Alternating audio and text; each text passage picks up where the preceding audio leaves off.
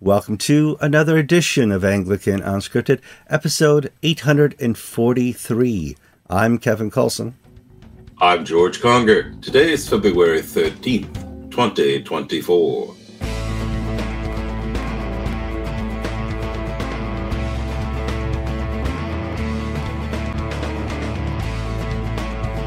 All right, welcome to another episode, and we appreciate you here. This is this is our happy place.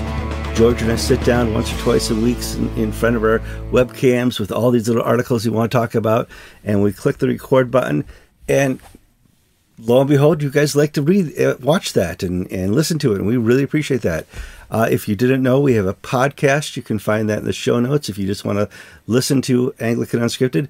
Most of you are viewers on YouTube, and we really appreciate that. We appreciate that so much that we ask that you like us if you see this episode on Facebook or on YouTube because that's free advertising to us. We also want you to go to the show notes and to the comment section and put your comments down on the stuff that we're talking about. We're interested in your opinion. And if by some seldom, slim chance we're wrong on a, on a topic, you're welcome to correct us uh, to be more precise because we like accurate reporting. Uh, George, I woke up today and my car here in Central Florida was yellow. And uh, yes, my nose is running. My, my, nose, my eyes, my ears, everything. But pollen season here. It's the uh, live oak pollen is the yellow pollen, but we have Is other things it? going on as well as yeah. the flu season. So mm-hmm. a lot of sniffling and coughing on this show today. Excuse me, um, but uh, no, it, but the weather is beautiful. It's bright sunshine. I know you'll want to get on your bike this afternoon. I do absolutely. But do you need do you need a, uh, a gas mask or a uh, mask to ride with all this pollen? Yeah, if I go over to the Withlacoochee Trail, which is actually kind of close to George, um, they have different plants that whole 30 miles. And so there's one section, you go, but you're okay for the rest of the sections. Now, here at the Florida Grand, uh, two weeks ago, we had a, a, small run of COVID come through here. Uh, I think about uh, 20 or 30 different people got COVID. And the new latest strain of COVID gives you a fever, gives you a sore throat, and lasts two days. These people all tested positive, and um, you know, COVID's slowly washing out now that we have a little bit of uh, natural immunity to it. So we'll see no, no, happens. No. no, no, no. Natural immunity doesn't work. The CDC tells us, and Dr. Fauci, oh. they tell us that that's no, no protection at all. Okay, I oh. live with I, I, live with a bu- bunch of people who don't get the jab anymore. this, you know, this is conservative Florida. Uh, the jab is conspiracy. So that's that's what it is. Uh, George, how you doing this week? Very good. Busy time. Uh, tonight is the pancake supper. Tomorrow is uh, Shrove Tuesday. Mm-hmm. So uh, preparing for that. Susan is the, this year the Sunday school is running it, meaning the parents are doing it, and they're pre-cooking bacon and sausage in my house last night. And tonight they'll warm that up with sausages, half a dozen griddles, and grown men in aprons and children running around. It'll be a lot of fun. Then tomorrow is Ash Wednesday, and we start the season of Lent. Tomorrow's Valentine's Day. Well, to have a cheap date, come to our Shrove Tuesday dinner tonight. All right. Actually, Jill and I are going to go out on date night about five o'clock uh, tomorrow to a nice restaurant around here. Then we're going to go to the Ash Wednesday service at seven o'clock, and then be back in time for bed. I hope. I get to bed earlier nowadays. Let's go over to our news stories, George. You and I discussed 11, 10 or 11 different stories. We see how we get through on time. And uh, you had a story that I had not heard of. We, I titled it The War Between Saints, and it's between the Ukrainian Orthodox Church and the Russian Orthodox Church.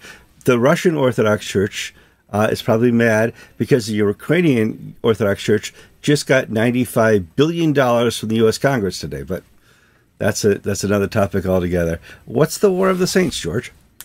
Well, there's a war in heaven. There is a war in heaven, but yes, there's there also a war in heaven that is arising from the war between Russia and Ukraine. Alexander Nevsky uh, is the great, he's the George Washington of Russia. He, he uh, was the Prince of Novgorod and the Grand Duke of uh, of Kiev, And at a crucial moment in Russian history, he repelled the Teutonic Knights and the Tartar invasions, the Mongol Khans. He was a great hero, and he was also a Christian. And for almost, what is that, 800 years, he has been a saint in the Orthodox Church. He's the patron saint of the Russian army. He is uh, uh, very much in favor in the modern Orthodox world. And the Ukrainians, because he's the Russians' hero, have dropped him from the calendar of saints. He has been canceled. So cancer culture has come to the saints calendar. Um, now, the Russians uh-huh. are playing this for all this is worth, saying, they're playing for all it's worth, saying, see, the Ukrainian Orthodox Church is really just a puppet of the Zelensky uh, regime. And if they are so base as to drop a, a saint of, of 800 years standing because we like him, they must not be real Christians. And the Ukrainians are responding, well, no, we're not doing that. We're not not saying he's an evil man, but it just is not appropriate to celebrate the patron of the Russian army while we're fighting them. Probably true. I mean, right now we here in America we uh, take our Confederate soldier statues and and hide them in the closet until uh, sanity returns. But yeah, I can see that. Well, I, I, I, kind of I, I heard you say cancer culture in my earphones. I think you meant cancel. Is that just a faux pas? Culture, yes. well, you know, Episcopal Church did that. Episcopal Church is always on the cutting edge. Mm. A uh, year uh, last General Convention, we removed William Porcher DuBose yeah. from the calendar of from the lesser feasts and fasts. Some call it the calendar of saints. DuBose was a professor at Sewanee, one of the great Anglican theologians of the late 19th century, mm-hmm. but he was also a chaplain in the Confederate Army and supported the Confederate cause. And because of that, the modern Episcopal Church canceled him.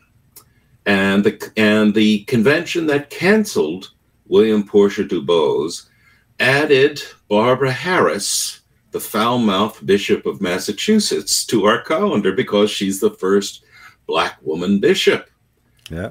So, you know, of course, everybody plays games, and uh, not everybody, but you know, there are games played with calendars of saints and holy men and holy women. You know, every so often the Episcopal Church as well.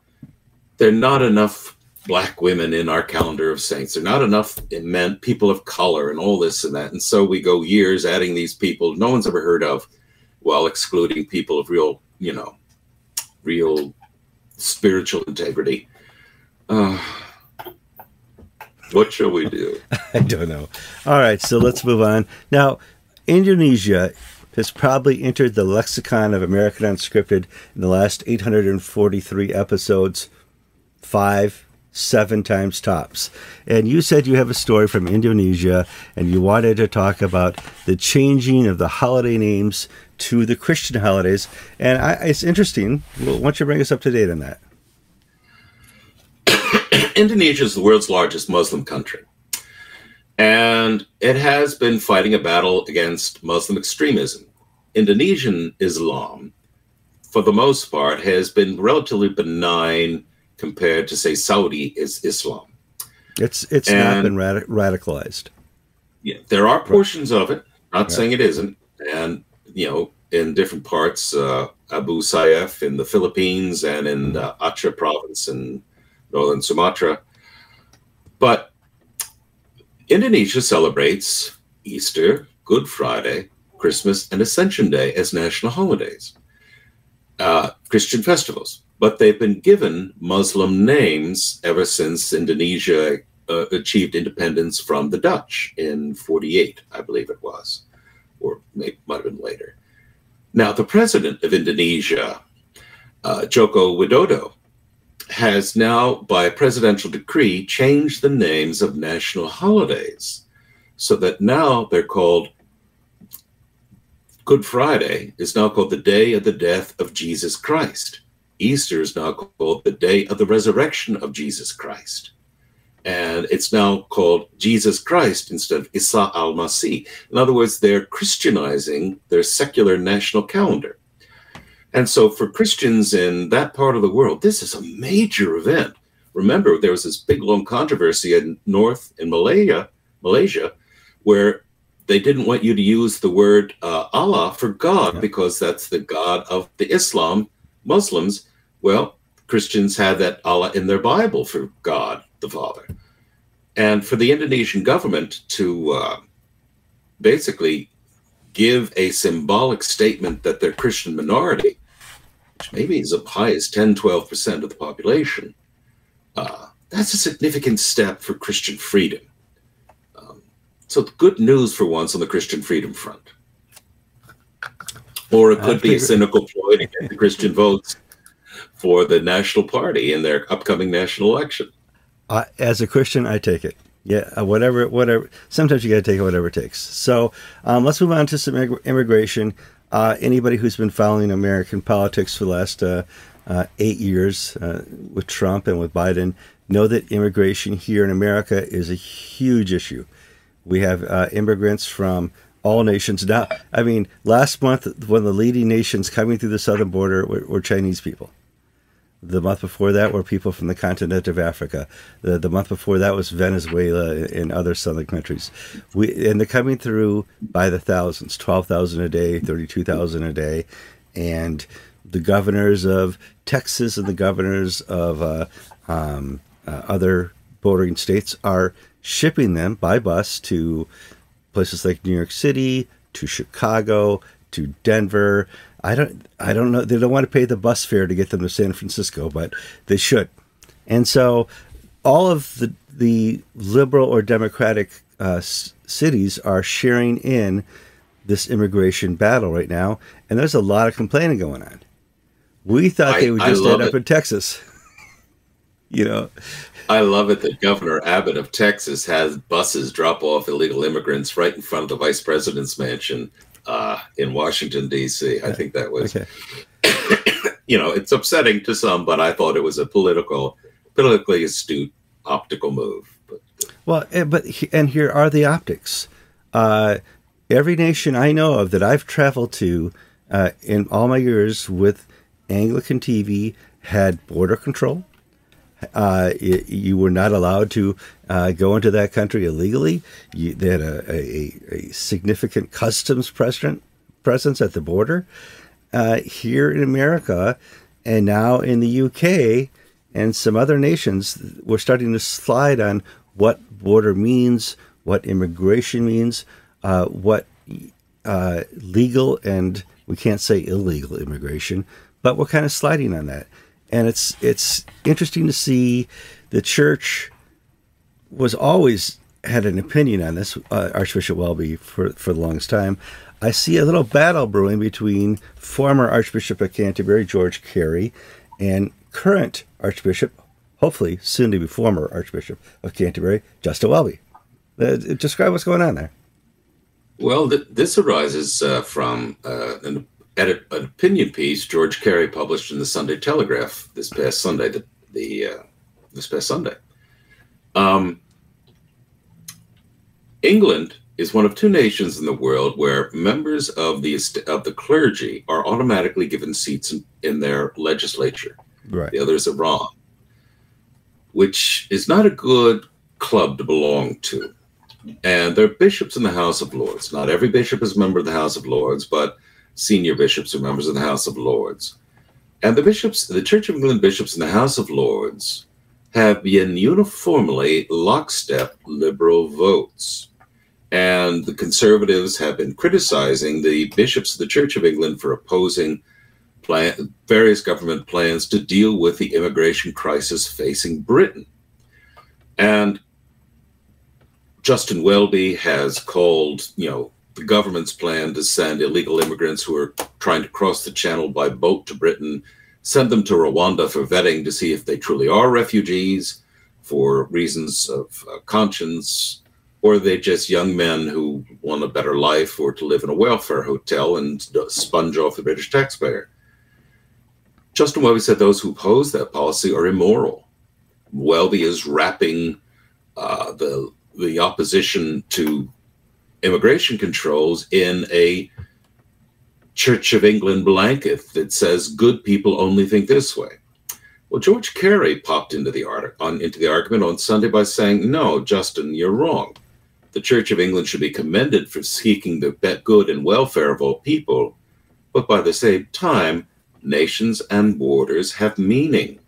And when you are destroying uh, British, it's not the, the people who live in the uh, in Surrey or in uh, Surbiton who are being afflicted by the mass immigration. It's the working men and women who are seeing their towns and communities change beyond all recognition. And the Church of England needs to respond to the concerns of the average Briton who is opposed to allowing these fraudulent immigrants to come. And this also ties into a major news news item that has scandalized Britain about an Afghan immigrant who had been convicted of sex crimes but then converted, but then said he converted to Christianity and produced a letter from a Baptist church in the north of England saying, I'm a good Christian.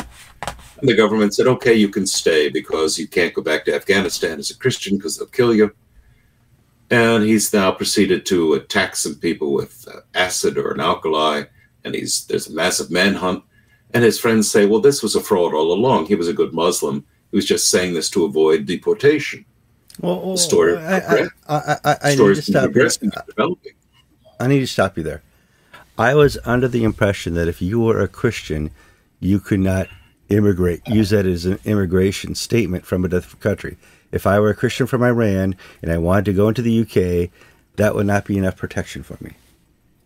That's true, and we've had uh, statements in the House of Lords and in Parliament. Uh, uh, Baroness Caroline Cox, for instance, who is a member of the House of Lords, who is an advocate for Christians who are persecuted, has pointed out that the proportion of Christian Syrians, for example, and Syria has a Christian minority, who are welcomed into Britain is much lower than their proportion of the Syrian population. In fact, the British government actively discriminates against Christians who flee Iran and go to Turkey, or Syrian Christians, or Pakistani Christians. They are put at the back of the line, and ahead of them are Muslims. And this is not a stated policy, but it is the de facto policy of the Home Office and various British agencies. And as well as in the United States, we see that uh, ratio where we are welcoming, if you will, people who are belonging to a religion or culture that does not is not wish to acclimatize. It's not part of our culture. And not all Muslim immigrants don't wish to acclimatize, but these immigrants from South Asia who move to Britain or Somalia, or um, they form their own little pockets of Arabia mm-hmm. on uh, England's green and pleasant land. So, yes, if if this acid thrower had been Chris had been converted to Christianity while in Afghanistan, he'd never be in Britain. But once he got to Britain, he could convert and get a get a jail get out of jail free card. Well, we have a uh, regular viewer uh, on our program. I'm not going to mention his name just because he's, I, I, think at this point, an anonymous source who says uh, it's regular for asylum seekers to be baptized so they won't be kicked out. Oh, he's no longer an anonymous. Matthew first sure. went okay. and told his story. He told his story to the Telegraph. Okay. When Matthew was a uh, vicar in Darlington, which is in the Diocese of Durham, when he got there, he found there's, as they call it, a conveyor belt. Uh, adult men and women who were asylum seekers who had come to the church to be baptized, and then their lawyers would say, "Write me a certificate," and and basically there was no preparation follow there's no way to check they they in order to make the statistics of adult baptisms look good the administration and work of the diocese of durham where, where matthew was colluded with immigration fraud. Um, another uh, viewer uh, james pace had a letter in the, in, in the telegraph where he said in 2019 when he was a curate, 1999, well, Whatever. 1999, he was a curate, and they they had an Iranian woman uh, convert to Christianity, and and want to be baptized, and they had an Iranian Baptist pastor in Brighton basically checked the verification, you know, verified that this woman was a real bona fide Christian and not just someone trying to game the system so as not to go back to Iran. So this is not new. And, and in Brighton, 20 odd years ago, they would check these people. But there are a number of British dioceses who just want the statistics to look great. And this has called, caused questions in Parliament. It's called outrage. Justin Welby responded by saying, Oh, we are being kind and loving and good. How dare you say we're doing this? And then uh, uh, well, wasn't he the bishop, bishop of Durham? Uh, he had been the bishop of Durham. okay, just, just check it. and then Bishop Guli Francis Dehqani, who mm. is uh, who came from Iran. Her mother was English. Her father was the bishop of Iran. She was a refugee as well. She then made a, a statement to one of the newspapers. Well, perhaps there are people taking advantage, uh, but we essentially have to accept the good for the bad in a liberal society. So so George Carey now steps in and says, look, start thinking about the British man and woman, what this is doing to them. They're paying the taxes to support these people. There, there's a housing crisis in Britain. We may complain about the cost of housing and the ability to get on the housing ladder in the United States. You know, I've told many stories about the outrageous rent my daughter pays in San Francisco and whatnot. Well, in Britain, it's far worse. London. And so absolutely. Yeah, yeah. So there's a generation rising that are going to basically be in rented accommodation, you know, all their lives because the housing stock is so expensive and they're not building enough housing because of the greeny weeny policies. And what housing stock they do have is being set aside and reserved for immigrants. And so there's just as uh, we're at a Berlin Wall time, if you will. Uh, and this is East Germany, where something's going to fall and crack soon.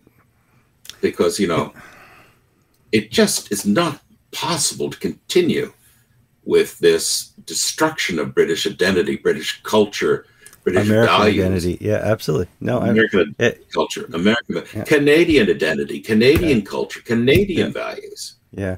It's all um, um, it's all going to come to a head. I don't know when. I don't know how, but I just sense it. Well, I'm able to speak of immigration and uh, illegal immigration and uh, migrants from a biblical level. Uh, at a political level, it's a little bit of a, my pay grade, and there's a lot that happens uh, in the international uh, scheme of things. But as an observer, as a journalist, I look from where these immigrants are coming from, and they're not coming from capitalist societies. They're not coming from uh, places where um, there's a democratic government. Uh, they're coming from places that they are fearing, and the the economy is horrible. Venezuela, uh, Ecuador. Yeah, you just go through all these different places in the south, or over in China, or some African nations um, that they're fleeing poverty and economics and politics to come to the U.S. Well, right now we are mad at our capitalism. We blame our white people. We, I mean, it's a mess for the liberals to invite people into something they don't like. They hate America, and yet they open mm-hmm. the doors. So I don't know. Once again, over my pay grade. Well, Kevin, you know, I, I was sharing with you. I, we were late filming today because I had a walk-in. I had a walk-in client. Oh, I had a fellow come in. Uh, I could tell by his accent. You know, he was from Appalachia, West sure. Virginia, perhaps. Um, he's a man uh, down on his luck. He had five kids and his wife in the car. Uh, they're looking for a place to live, looking for a place to stay. They've been living in their car, you know, looking for work because the work he had and this that was gone. He was gone, you know. Tri- he he he need he was asking for a handout, but he was counseling it is there anything I can do sure. to make money? And so my wife had given me some, my wife gave me $200 to do something today. And of course, I said, you know, okay, I'll call my junior warden and we'll have you trim trees and I'll give you 200 bucks. So whenever my wife gives me cash, I come home with a bag of magic beans. That's yes. just the way I am. Good job, Jack. Why do I say our our working white poor, our working black poor, who fall between the cracks, who don't have we don't have housing, we don't have unskilled labor, we don't have the things that traditionally would allow these people to support themselves. We're outsourcing and I can see the sentiment of a church wanting to help those in need. But at the end of the day, is my compassion better directed at the man with the five kids and the wife in the car or the 22 year old Venezuelan who, you know, is looking to start a new life in the United States? Yeah. Um, but the thing is, here with the Venezuelan, 99 chances out of 100, he's a Christian. And he may in time become fully acclimatized. And I have a number of immigrants in my congregation who are have bought into the American dream. They have acculturated. The problem that Britain is saying is that they're bringing in people who will not acculturate. They will not. They refuse to. And they want Britain to acculturate to their uh, pathologies that they've run away from in Pakistan and Somalia and Ethiopia and these places there. If any of our regular viewer cranks and trolls who like to say nasty things, there was your opportunity to pile on. Pile on.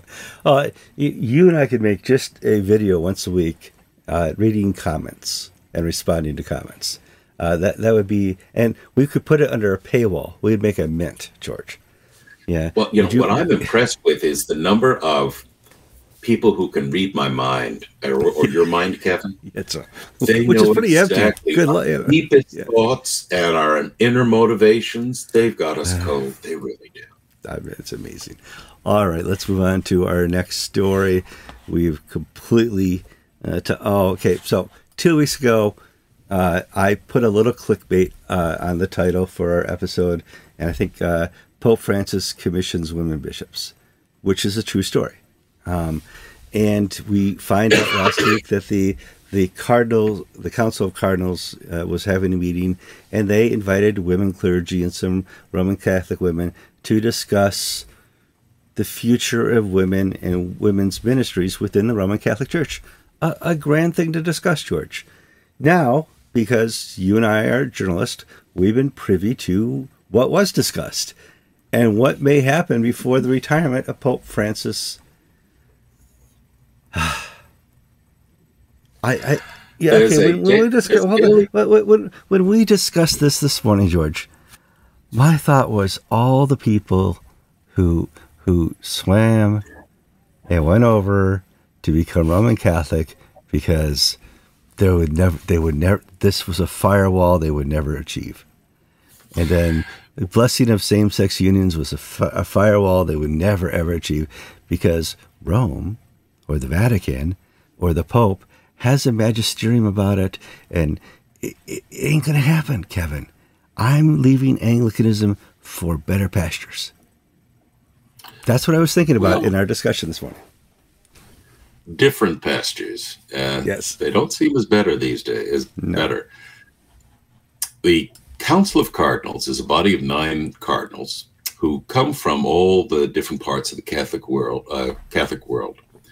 So they're selected on uh, sort of geographic distribution. And they, in essence, are a sort of a standing committee or steering committee for the larger College of Cardinals. Mm-hmm. And Francis convened the, college, the Council of Cardinals, and we reported that Jo Bailey Wells, who was the former Bishop of Dorking and is now a bureaucrat at the Anglican Consultative Council, Evidently, she's gotten a promotion because she's now called the Vice General Secretary of the Deputy General Secretary of the Anglican Consultative Council. And she was invited and discussed women's orders, along with a uh, Spanish uh, religious, which is a, a nun, and a, an Italian woman theologian. Well, in something called Religion Digital, which is a daily news service put out by in Spanish from the uh, Catholic Church in Spain. It's independent of the church. th- this uh, religious shared what the meeting was all about in detail. Evidently, Pope Francis invited uh, the women to discuss the issue of deacons in the Catholic Church, women deacons. Uh, you mean deaconesses? You, oh, you mean women deaconesses? No, I do no. not win, mean women deaconesses. Uh, women deaconesses are ordered, are made. They are not ordained. Right. Deacons are ordained. It's an order of ministry. And Francis has expressed to these people whom he invited and to the cardinals present his desire to have women deacons. And Jo Bailey Wells was asked to speak on the uh, experiment of women clergy in the Anglican world, how women deacons have worked, have not worked, women priests, women bishops. And the two Catholics were asked to give theological and historical uh, points on this. And so, so that what we've come out of this meeting in the Spanish media, which we're going, I'm going to write up once I make sure I got my dictionary in front of me and make sure I can understand everything I'm reading. Oh, I only speak Taco Bell Spanish at this stage. I've got to check my languages. But the Francis, before he goes, wants to have women deacons. Now, just so give you a point of reference, the Russian Orthodox Church has women deacons who are not ordered, they're not deaconesses. They right. are women who are basically nuns already who are given higher office in the church at convents. So they're not running around in each parish. And the Egyptian Orthodox Church, which is not the Coptic, but the other Orthodox Church in Egypt, their synod approved women deacons. So there are two, and there may be a third. It's one of the Caucasian countries, Georgia, Armenia. But they're very common on the ground. And the Greeks have women deacons, very, okay. but not very common. Mm-hmm. And these are not deaconesses in the old Episcopal sense of basically church affiliated social workers, teachers, uh, lay catechists. These are ordained women and Francis, one of the things he wishes to have, according to this article, his legacy will be women deacons. Now, this, I think, once it gets into the English language world, in the Catholic world, will cause a bit of an explosion. Because if you look at the theology of orders that we have in the Western world, Anglicans, Catholics, whatnot. Once you admit women to the order of deacon, there's no logical reason not to do it to priest. And then once they're priests, there's no reason not to do it to bishops. And then archbishops. Yeah. Huh? So we've had a great deal of fun and a great deal of grief reporting upon the contretemps over the Mere Anglican Conference, where there was the fight over was Calvin Robinson rude and boorish over women priests, or was he speaking truth to power? Well, just wait till this same argument hits the Catholic world. And the genteel people of Charleston will be seen as angels of light compared to what goes down in Poland and other places when this really hits, gets going. Yeah, yeah. As I said, as we said, Kevin, you and I, we, you, if you doubt us, friends, look at the old things. But when Francis was elected pope, we said he was a secret Episcopalian. And I dare you to disprove it at this time. no, yeah. I mean, look at the uh, actions. Not, look at what he is. Look what he proposes. Look what people said. Listen to what Greg Venables said all those years ago about his good buddy, uh, uh, Jorge, Paul Jorge yep, Bergoglio, which is yeah, Francis's secular name. Oh. Well, now it, would we when we had the consecration uh, to the throne of Archbishop of uh, uh, Archbishop Foley Beach, uh, Venables gave up and said, "I was contacted by Pope Francis, and he wanted me to extend wishes of goodwill to you." Would that happen again with the next Archbishop? Would we allow uh, the voice of the Pope to to to be received loudly at the consecration. Oh, absolutely, because the institutional Anglican and Catholic right. worlds are engaged in a love feast. Yep. Now, the liberal Anglican establishment and the liberal Catholic establishment are falling all over themselves. Uh, and this takes us back two weeks to the commissioning of Anglican women bishops to go with their Catholic counterparts out and go and make disciples for all nations. Well, my goodness, when Francis is laying hands on people to go out and make disciples of all nations, and they're Anglican women bishops, one from Mexico City, the other from Amazonia, we got some symbolism here that you cannot run away from. So that if we get another liberal Anglican in Canterbury, which odds are, because Francis, uh, sorry, Justin Welby was supposed to be the, you know, we had a liberal, we had a conservative George Carey, a liberal Rowan Williams, a yep. conservative, just evangelical Justin Welby out of the Alpha movement. Alpha movement, yeah. And so now it's time for who Stephen Cottrell's, you know, somebody from the liberal Catholic movement, just if we play the flip flop game. It's not a perfect game, but it seems to have looked that way in our lifetimes. And if Francis is able to pack the College of Cardinals with people who, who are of like mind to him, and we don't go back to someone like uh, another Ratzinger or John Paul, but we get somebody liberal from Northern Europe or Brazil, yes, the love feast will continue. Could you imagine in the eyes of the world if if if the, the Bishop of London became the next Archbishop of Canterbury and the next Pope was liberal and we saw the same pictures we always see of Welby and Pope Francis together in the news, praying for each other, laying on hands of each other, doing all the all that boy boy uh, fun stuff. Um, what would the world think? Well, uh, what would happen with the well, Roman Catholic me, Church? Yeah, yeah. I mean, well, go ahead.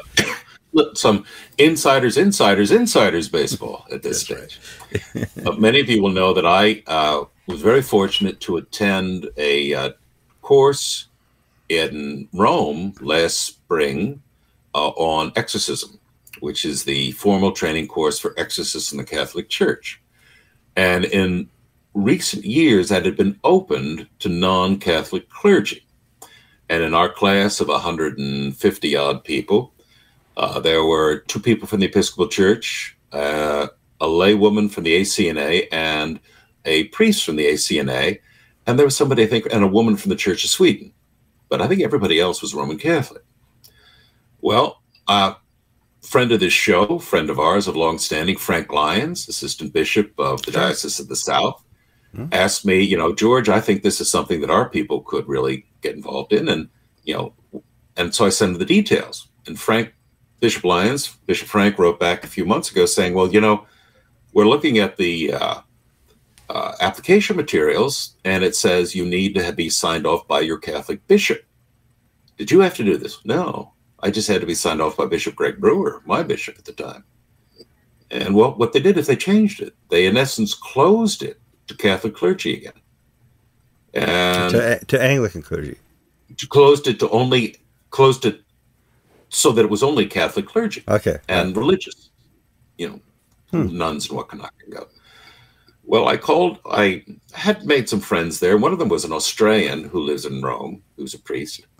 I said, Well, you know, what's going on? You know, why the doors? He said, Well, it's the politics of Rome.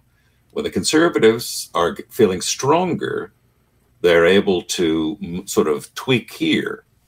And it's the liberal Catholics who want to invite you pagans and schismatics and heretics, you Anglican, we say this jokingly, uh, to the to this thing. I said, "Oh, okay." Well, I didn't share that because that's not exactly polite. But, uh, I checked last night again, and now the applications have been changed once again so that the liberals are in, in uh, are the liberal star is rising once again in the Vatican internal wars. And now Anglicans can go to the conference again, where they don't need good. their Catholic bishop's signature; they just need their Anglican bishop's signature. Good, good, good. So, friends, sign up. If if Frank Lyons wants you to go, spend the money. Go. Worth every oh, dime. Worth, worth every yeah. dime. Yeah. And it's a wonderful ministry. And and but second, this is the sort of thing we're seeing, you know, within the Catholic wars, conservatives take take the lead because Francis mm-hmm. is weak and getting old. But now, now we've got Cardinal Fernandez and those teams are around him and they're getting liberal. And so this is how we see it play out in little things. Uh, little things like having two South American women bishops co- commissioned by the Pope, little things like having pagans like George Conger's friends from the ACNA and the Episcopal Church go to a Catholic training session that's only for Catholic, real Catholics. For goodness sakes, I'm an evangelical. I'm not even an Anglo Catholic, and they let no, me go. come on. That's that's just crazy talk. Crazy talk. All right, well let's let's get back to some more fun news. Um, I'm taking you way back here, but in my second year of college, and probably until 1993. Yes. God, Ron, God was in heaven. Ronald Reagan was in the White House. President. That's right. All yeah, was right in the world. At that time, I was a disc jockey. Okay, I, I ran a a, a uh, disc jockey service where we'd show up to um, class reunions, weddings, and I had uh, some disc jockeys who worked for me and was building my, my entrepreneur skills plus my entertainment skills. And uh, um, I, I did you have a mullet or did you have sideburns? Uh, I, I, had the mullet. Uh, I'll take a second here. You're looking at a picture right now of Kevin from 1986 uh, with my mullet and my sports jacket. And uh, this is taken by a friend at, at one of my disc jockey gigs. And so frequently, not all the time, but at least three or four times a year, I would play a uh, wedding reception in a church in the reception hall. Okay, and uh, the people who paid me, their families would get get together and dance. There would be a nice weird ball shining uh, lights around the reception area. The the the the lights I set up would be uh, uh, flashing on the little dance floor, and people come up and have a grand old time. Now, now, would you play Disco Inferno or? Uh... I, I, would certainly play uh, a, a, vast array from the '50s hip hop, uh, hip hop. No, the '50s was uh, sock hop music uh, to the '70s love songs and the '80s pop music. And well, I stopped at '90s, so I can't say Locker anything about. And, I uh, can't say about anything about grunge, but and so it was a fun time, and I nobody had trouble with having a DJ in the wedding reception in the reception hall. Never played in the in the sanctuary. Never played in the nave. So our next story, uh, believe it or not, uh, I'm going to uh, transfer the video over here so I don't. Uh, um, is a, a, a rave at a church called Canterbury Cathedral. Absolutely.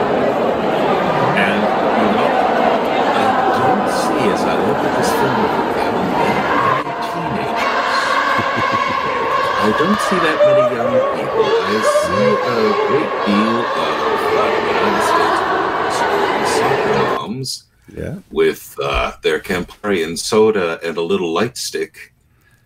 Um, I don't think this was quite the uh, audience that they wanted to have. Uh, I don't know. Uh, but okay, and so the discussion now in the Twitterverse and social media and around the world is, my God, what have they done to the, the Canterbury Cathedral? Well, let's dance on the bones of Thomas Becket. I know there's to, uh, martyrs. Uh, there, there are there are martyrs buried in this building. Well, to me, the fact that they would play the Pet Shop Boys inside a British cathedral just to me is a desecration worse than anything else. But there we go. West boys. Okay, I know I get it. But okay, so what's the, what's going on? This has been a long brewing story, and our good friend Gavin Ashenden has been one of the more prominent commentators in the British press on this. Mm-hmm. The uh, dean of uh, Canterbury, the new dean, wants to make the church relevant and hip, and he wanted to have a way where the cathedral could be a venue for people celebrating life and having joy. And they thought, well, a rave in the nave.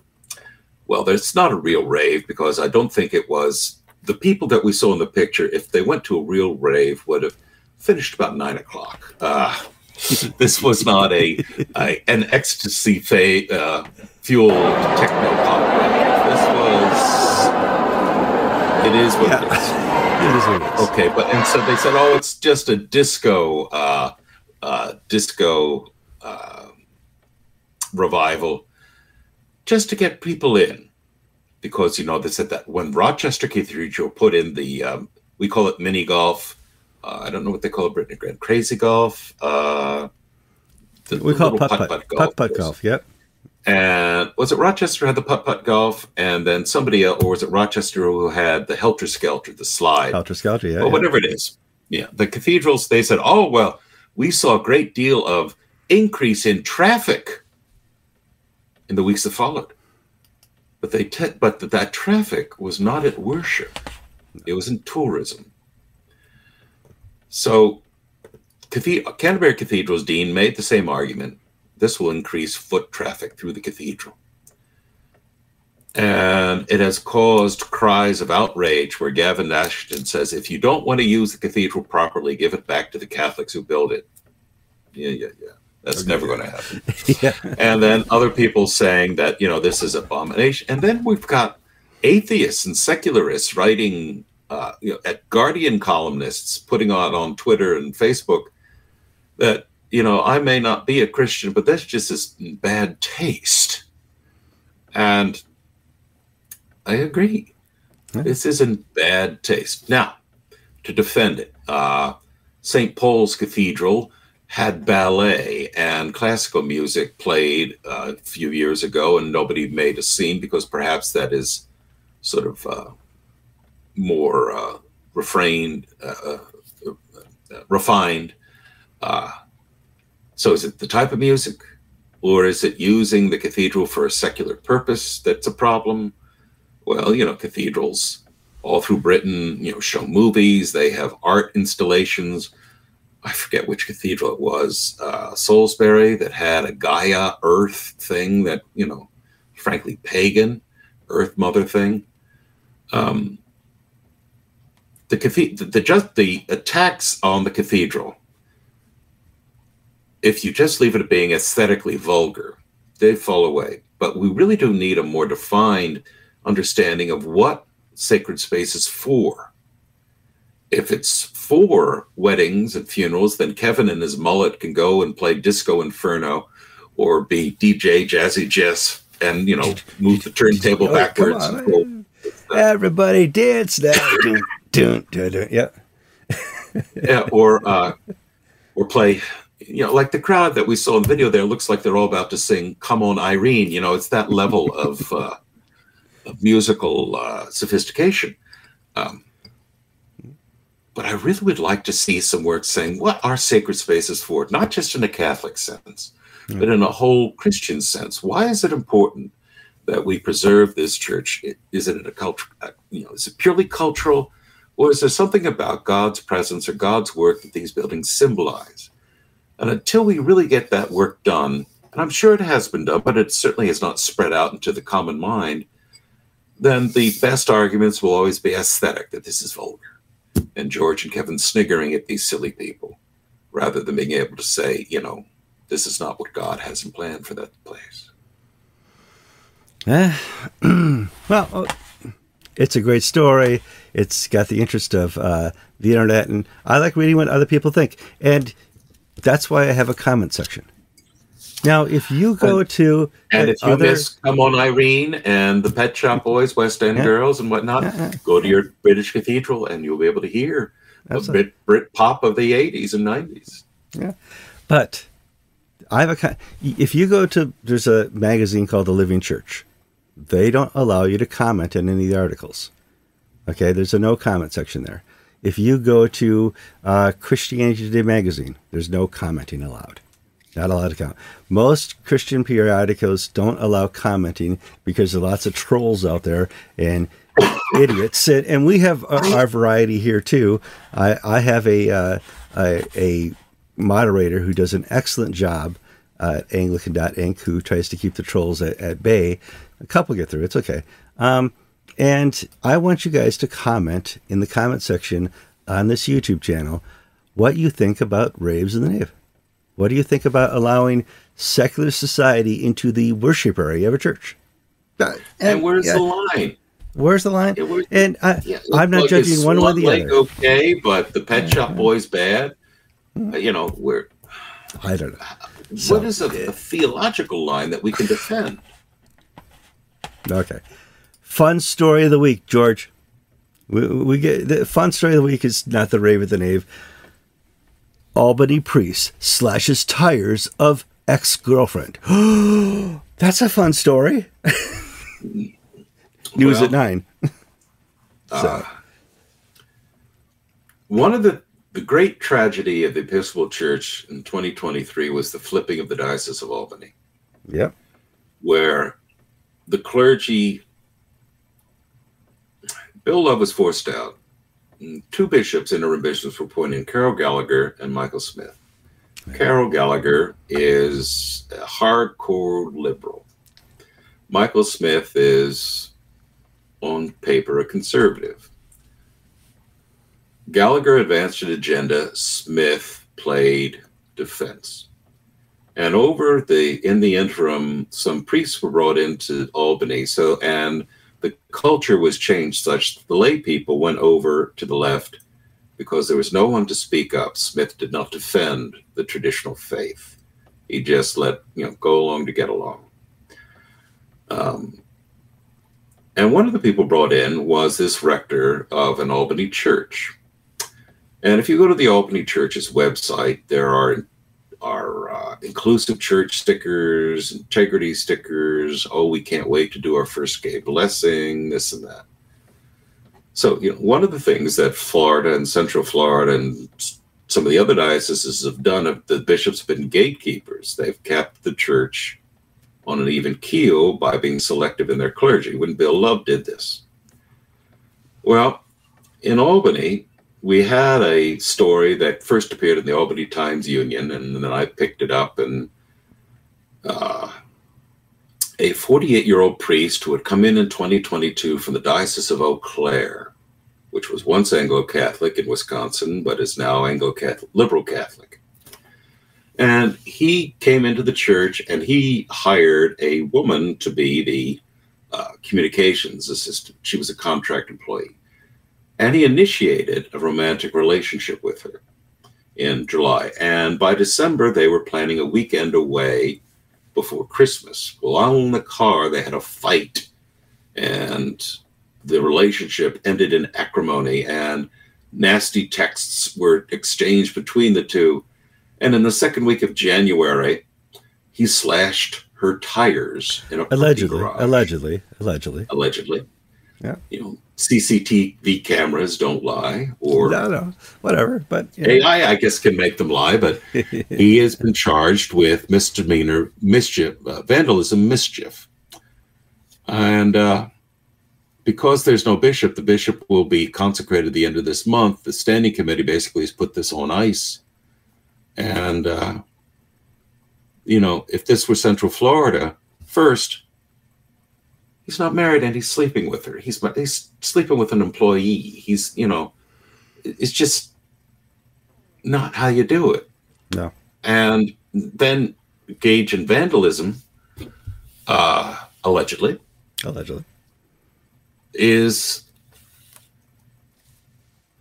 and you wonder why Albany flipped. Well, these are the people they brought in. Yeah. Diocese of Florida to our north, they they they elected Charlie Holt, very narrow margin. Not just once. and twice. And there's a small but vociferous liberal minority in that diocese that complained. Well, Sam Howard, the old bishop, kept out gay clergy and tried to keep this place on the straight and narrow, and that is racist. I don't understand that, but and also uh, disallowed because Sam Howard is not allowed to pick who his priests are because gay clergy should be free, butterflies are free, and gay clergy should be free to go everywhere. And Sam wouldn't let them in. So now they're going through this reconciliation process, which really has turned into uh, someone sent from 815, a retired bishop, Mary Gray Reeves, who was a bit of a dud as Bishop of El Camino Real. Um, that's but that's a not pleasant allegedly. woman. Yeah, yeah, come on. Yeah. She's a Whatever. pleasant woman. No, but you know, nothing special about her episcopacy. She retired early. And she now goes around trying to do reconciliation and healing. But the reconciliation and healing in the Diocese of Florida means you mean conservatives for standing on what you believe in. And what's going to happen is, you know, they've got uh, the former Bishop of Georgia, who was in, on board with the gay agenda, is now the acting bishop. And he is, uh, you know, new clergy being brought in. And Florida, when they have another Episcopal election, will flip. I'm absolutely confident of that. Short of the work of the Holy Spirit to keep save that place. It's the same path in Albany. Um, a minority, once they reach a certain size, can force their views on the majority uh, and basically destroy an institution. They largely can do that here within the church because they are in leadership roles. Okay, mm-hmm. the most liberal faction of the Episcopal Church is its leadership. Not mm-hmm. the laity, not most of the clergy, but the leadership from 815 to the, the office of the Episcopates around the country. Um, that's where you find this uh, forsaken liberalism. Mm-hmm. And that's how they can do it. Here in America, in our um, the tyranny of the minority is propagated by a, a, horrible media. Our media is what props up the, the the voices of the minority and makes it just we a had, tyranny. You know? We had a deanery meeting before Christmas, and we had a liberal woman priest there who's got a little mission, and she wanted to go on and on and on about how we should uh, support the Episcopal Church. We should get involved. Deanery wants to support youth ministry. Good, noble, wonderful thing. Then we, uh, uh, then she said, well, what that means is that we need to go into the schools and support gay and lesbian teenagers and form gay clubs and this and that.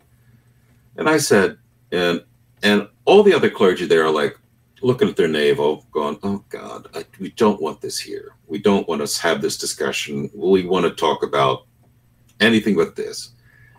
And I guess I've reached the point where, where that I've already been dean. I don't never going to get elected at anything else, so I can be cranky.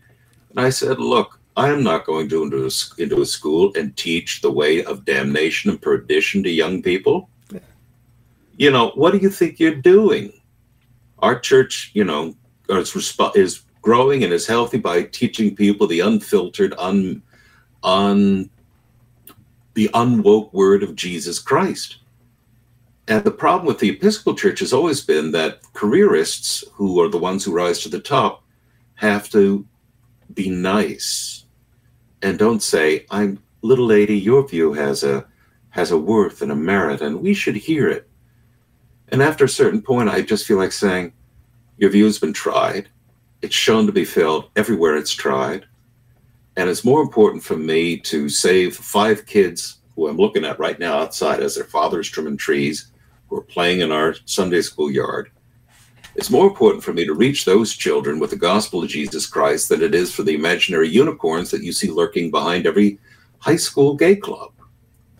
Um, I'm sorry, I sound cranky. I have a cold. Excuse me. That's all right. No, no, yeah. but unless, but unless you're willing to fight locally, um, you will lose nationally. And Episcopal clergy have been trained to be nice and not to fight. Well, the Episcopal yeah. clergy have taught to uh, uh, worship the minority.